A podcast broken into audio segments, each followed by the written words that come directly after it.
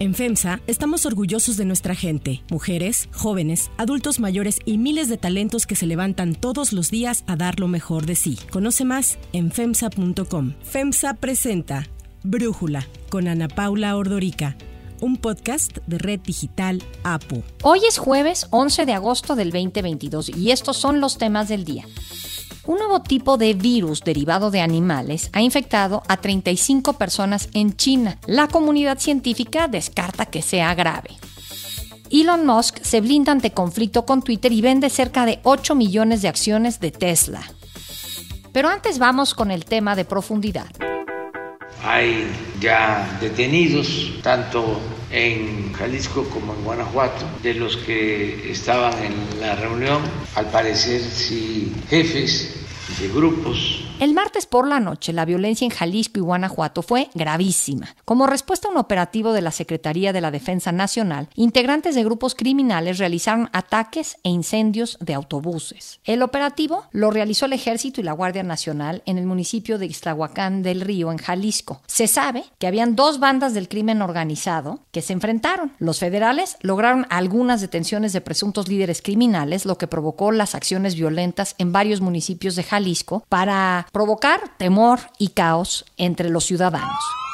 Los miembros del crimen organizado intentaron bloquear las salidas del Estado también para evitar que llegaran refuerzos militares y policíacos. Por ello atacaron camiones, comercios y autos de civiles que fueron obligados a abandonar para poderlos incendiar. El gobernador de Jalisco, Enrique Alfaro, informó que no hubo pérdida de vidas civiles, solo daños materiales, y comunicó el resultado del operativo. Cinco detenidos, un presunto delincuente abatido, nueve vehículos y un vehículo de estos que se conocen como monstruos de blindaje artesanal, 31 armas largas decomisadas, cuatro ametralladoras y un arma corta, algunos explosivos. Pero no solo Jalisco vivió esta noche de terror, la ola de violencia también se extendió a Guanajuato. Delincuentes quemaron vehículos y establecimientos comerciales. FEMSA reportó que 25 de sus sucursales de tiendas OXO fueron afectadas en el estado, pero enfatizó que todos sus clientes y colaboradores se encuentran bien. El gobernador de Guanajuato, Diego Sinué Rodríguez, habló del saldo de las detenciones. Detuvimos a 11 personas que estaban dedicadas a causar temor en la población a través de los incendios. Después de las acciones tomadas por las instituciones de seguridad de los tres niveles de gobierno, la circulación y la actividad en ningún momento será suspendida y no corre ningún riesgo. Las autoridades federales y estatales no han confirmado la identidad de los detenidos ni a qué grupo criminal pertenecen. Sin embargo, información preliminar señala que capturaron a Ricardo Ruiz Velasco, alias el doble R o el Tripa, operador en el occidente y bajío del cártel Jalisco Nueva Generación. Además, circulan videos en donde participantes de los crímenes del martes se autoidentifican como parte de esta organización delictiva. ¡La gente se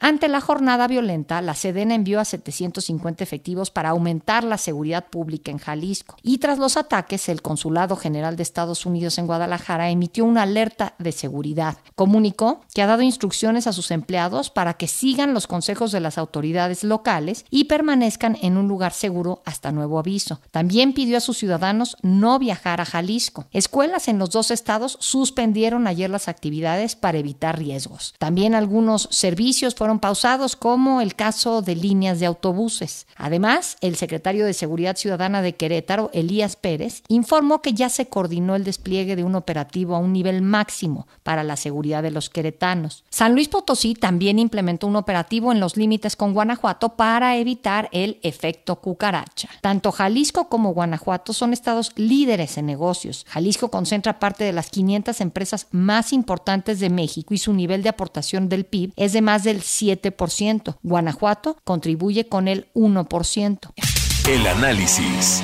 Para profundizar más en el tema, le agradezco a David Saucedo, consultor en seguridad, platicar con nosotros. David, a ver, Leyendo un poco para preparar este episodio, veo que los narcobloqueos no son algo nuevo. Iniciaron desde el año 2010 en Monterrey. ¿Cuál es la lógica de estos narcobloqueos? ¿Por qué lo hacen los criminales? Son tácticas de narcoterrorismo, Ana Paula, que utilizan con el objeto de infundir miedo en la población, a su vez presionar a las autoridades por la información que empieza a circular en redes sociales y medios de comunicación. Y como bien señalas, en el caso específico del cártel Jalisco Nueva Generación, ya había hecho uso de esta táctica. Tú lo recordarás en el 2015, cuando trataron de capturar al líder del cártel Jalisco Nueva Generación, Nemesio Ceguera, alias El Mencho, se eh, instrumentó un operativo por parte de sus células criminales en el mismo sentido, de narcobloqueos, secuestro de vehículos, incluso el derribo de una aeronave, un helicóptero de la entonces Policía Federal. En este caso pareciera que reaccionaron de la misma manera ante la posibilidad de que hubieran sido capturados dos integrantes de la cúpula del cártel y hubo una reacción en las zonas geográficas en donde ellos tienen influencia. Es algo muy similar a lo que ocurrió hace poco también en este sexenio en Sinaloa con la eh, intento de captura de los hijos del Chapo Guzmán, en un episodio conocido popularmente como el Culiacanazo. Y avanzando en estas similitudes, hay un vacío de información en este recuento muy puntual y preciso que acabas de hacer. Hay un vacío de información que no nos han proporcionado por ahí las autoridades. El día de ayer se desató, tanto en Jalisco como en Guanajuato, una serie de episodios muy lamentables de quema de tiendas de conveniencia, secuestro de vehículos, quema de los mismos, a raíz de la presunta captura de dos integrantes, pero que de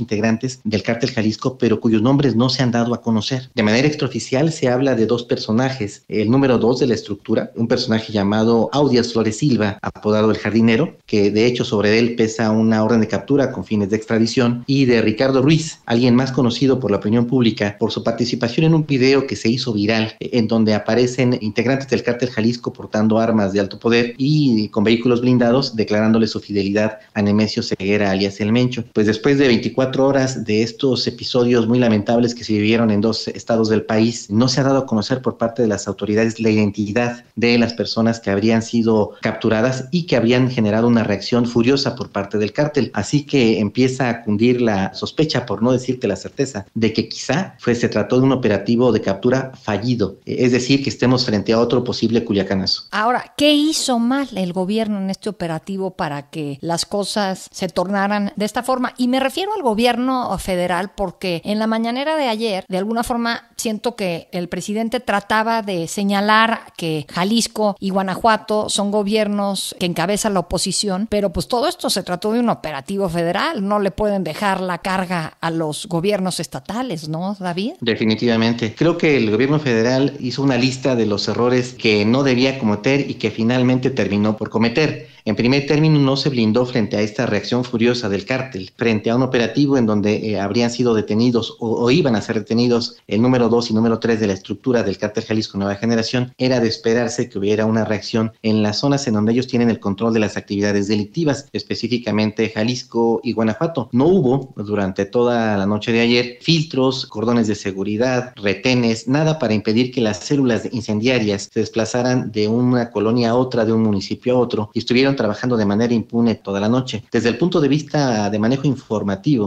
eh, hubo un vacío durante varias horas, nadie proporcionaba información, las autoridades locales declararon la poca información con la que contaban, incluso llegando a, a incurrir en contradicciones, y las redes sociales se llenaron de información falsa, como suele ocurrir en efecto, pero sin que hubiera una contención por parte del gobierno federal para proporcionar la información correcta de lo que estaba sucediendo. El último evento de alto impacto ocurrió, si no me equivoco, más o menos a las cuatro y media de la madrugada, pero eh, instituciones académicas, empresas, decidieron cerrar y no tener actividades el día de hoy ante la posibilidad de que se realizaran más actos de violencia. Esto debido al vacío de información y a la falta de guía del gobierno federal para informar a los ciudadanos de cuál era el estatus en el que se encontraba esta situación de conflicto. Ahora, David, recuerdo que cuando iniciaron estos narcobloqueos, de nueva cuenta me remito a ellos en Monterrey en el 2010, para contenerlos, para evitar que siguieran ocurriendo, se crearon unos grupos antibloqueos que llegaban y de inmediato desbloqueaban evidentemente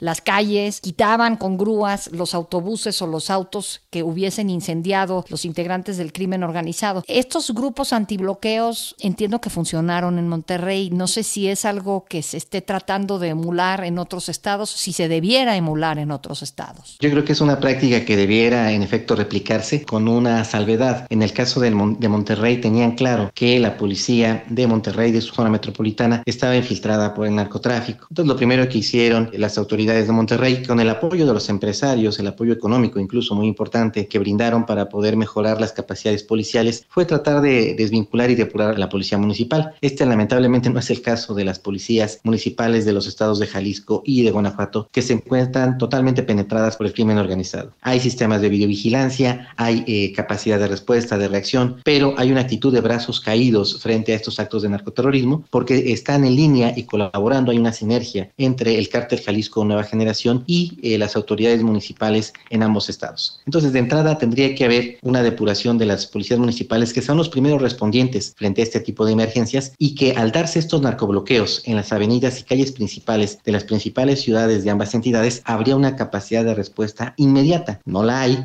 porque las policías municipales forman parte del cordón de seguridad que tienen los grupos de crimen organizado para actuar. No se entiende que en el municipio de eh, Celaya, de Irapuato, de León, haya 5, 10, 15, 20 incendios de tiendas de conveniencia sin que elementos eh, de la policía municipal intervengan y hagan capturas. Claro, pues David Saucedo, muchísimas gracias por darnos tu análisis y por platicar con nosotros. Ana Paula, un abrazo.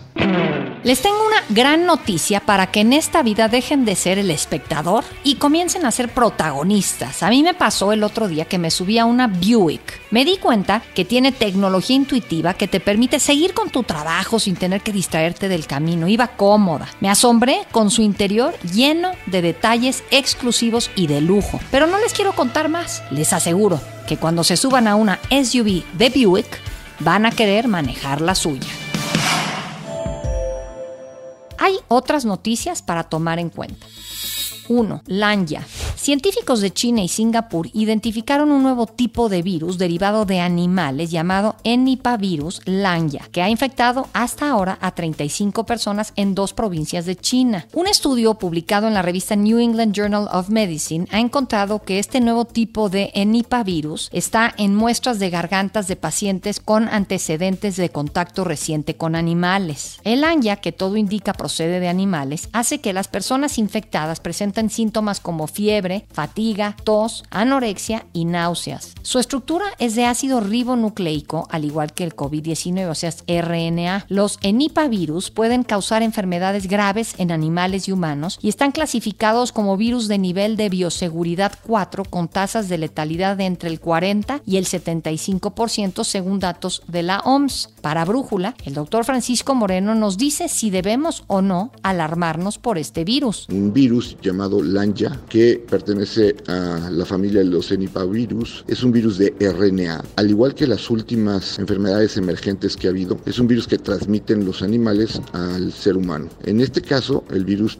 parece no contagiarse de humano a humano, lo que limitaría los casos a personas que tienen el contacto directo con los animales y no personas que se pongan en contacto con los enfermos. Además, el virus, en este caso particular, no ha mostrado ser agresivo, pero nos recuerda que esta invasión hacia la naturaleza, el convivio con especies salvajes de animales que pueden tener virus de este tipo en su flora habitual, pues puede llevar a un nuevo contagio de un ser humano que entonces sí contagiará a otro y eh, sucedería lo que ocurrió con la epidemia de COVID-19. En la actualidad no hay vacuna ni tratamiento para el enipavirus. 2. Musk vende. Elon Musk vendió cerca de 8 millones de acciones de Tesla por un monto equivalente a casi 7 mil millones de dólares, según un documento publicado esta semana en la página web de la Comisión de Bolsa y Valores de Estados Unidos, la SEC. El fundador del fabricante de automóviles Tesla vendió sus acciones entre el 5 y el 9 de agosto como medida de prevención ante la batalla legal que tiene con Twitter por la compra de la red social. Y aunque dijo que es poco probable que la justicia lo obligue a concretar el acuerdo de compra, Musk reconoció en el documento que esta venta de acciones evitará un movimiento de emergencia en Tesla por si la Corte no le da la razón y algunos socios de capital ya no desean participar. No es la primera vez que Musk vende acciones de Tesla. En abril vendió el equivalente a 8.500 millones de dólares para prepararse para la adquisición de Twitter. Además, Musk retó al CEO de Twitter, a Parag Agrawal, a debatir públicamente el porcentaje de cuentas falsas de la red y a demostrar que la plataforma tiene menos del 5% de usuarios diarios falsos. El juicio entre Elon Musk y Twitter iniciará el próximo 17 de octubre ante un tribunal especializado en derecho comercial del estado de Delaware y se prevé que dure cinco días. Para Brújula, Emilio Pisus Saldaña, experto en temas de tecnología de la información, nos ayuda a dimensionar las probabilidades de una resolución a favor de Musk. Elon Musk se ha desprendido de unos 7 7.9 millones de acciones de Tesla, valoradas en unos 6.900 millones de dólares. Esto después de haberse comprometido en abril a no volver a vender acciones de la compañía. Sin embargo, a pesar de su compromiso, la cotización ha sufrido una presión vendedora de su fundador y ha llegado hasta un 8.8% de pérdida para llegar a los 850 dólares por título. En lo que va del año, Tesla ha perdido un 29% en el valor de sus acciones. Las posibilidades para Elon Musk de ganar o no en la corte no son muy halagüeñas incluso la posibilidad de que Elon resultara ganador es uno de los resultados menos probables. Está la posibilidad de que Twitter gane, incluso porque se sabe que la jueza principal de la Cancillería, Kathleen McCormick, es particularmente conocida por su apoyo a empresas y organizaciones en este tipo de casos. Sin embargo, la posibilidad de que lleguen a un acuerdo y esto implique la reducción del costo de las acciones y del costo de compra para Elon Musk por parte de Twitter pareciera ser la más factible. Yo soy Ana Paula Ordorica. Brújula lo produce Batseba Feitelson. En la redacción, Airam Narváez. En la coordinación y redacción, Christopher Chimal. Y en la edición, Cristian Soriano. Los esperamos mañana con la información más importante del día. Oxo, Farmacias ISA, Cruz Verde, Oxo Gas, Coca-Cola FEMSA, Invera, Torrey y PTM son algunas de las muchas empresas que crean más de 245 mil empleos tan solo en México y generan valor como parte de FEMSA. FEMSA presentó Brújula con Ana Paula Ordorica, un podcast de Red Digital APO.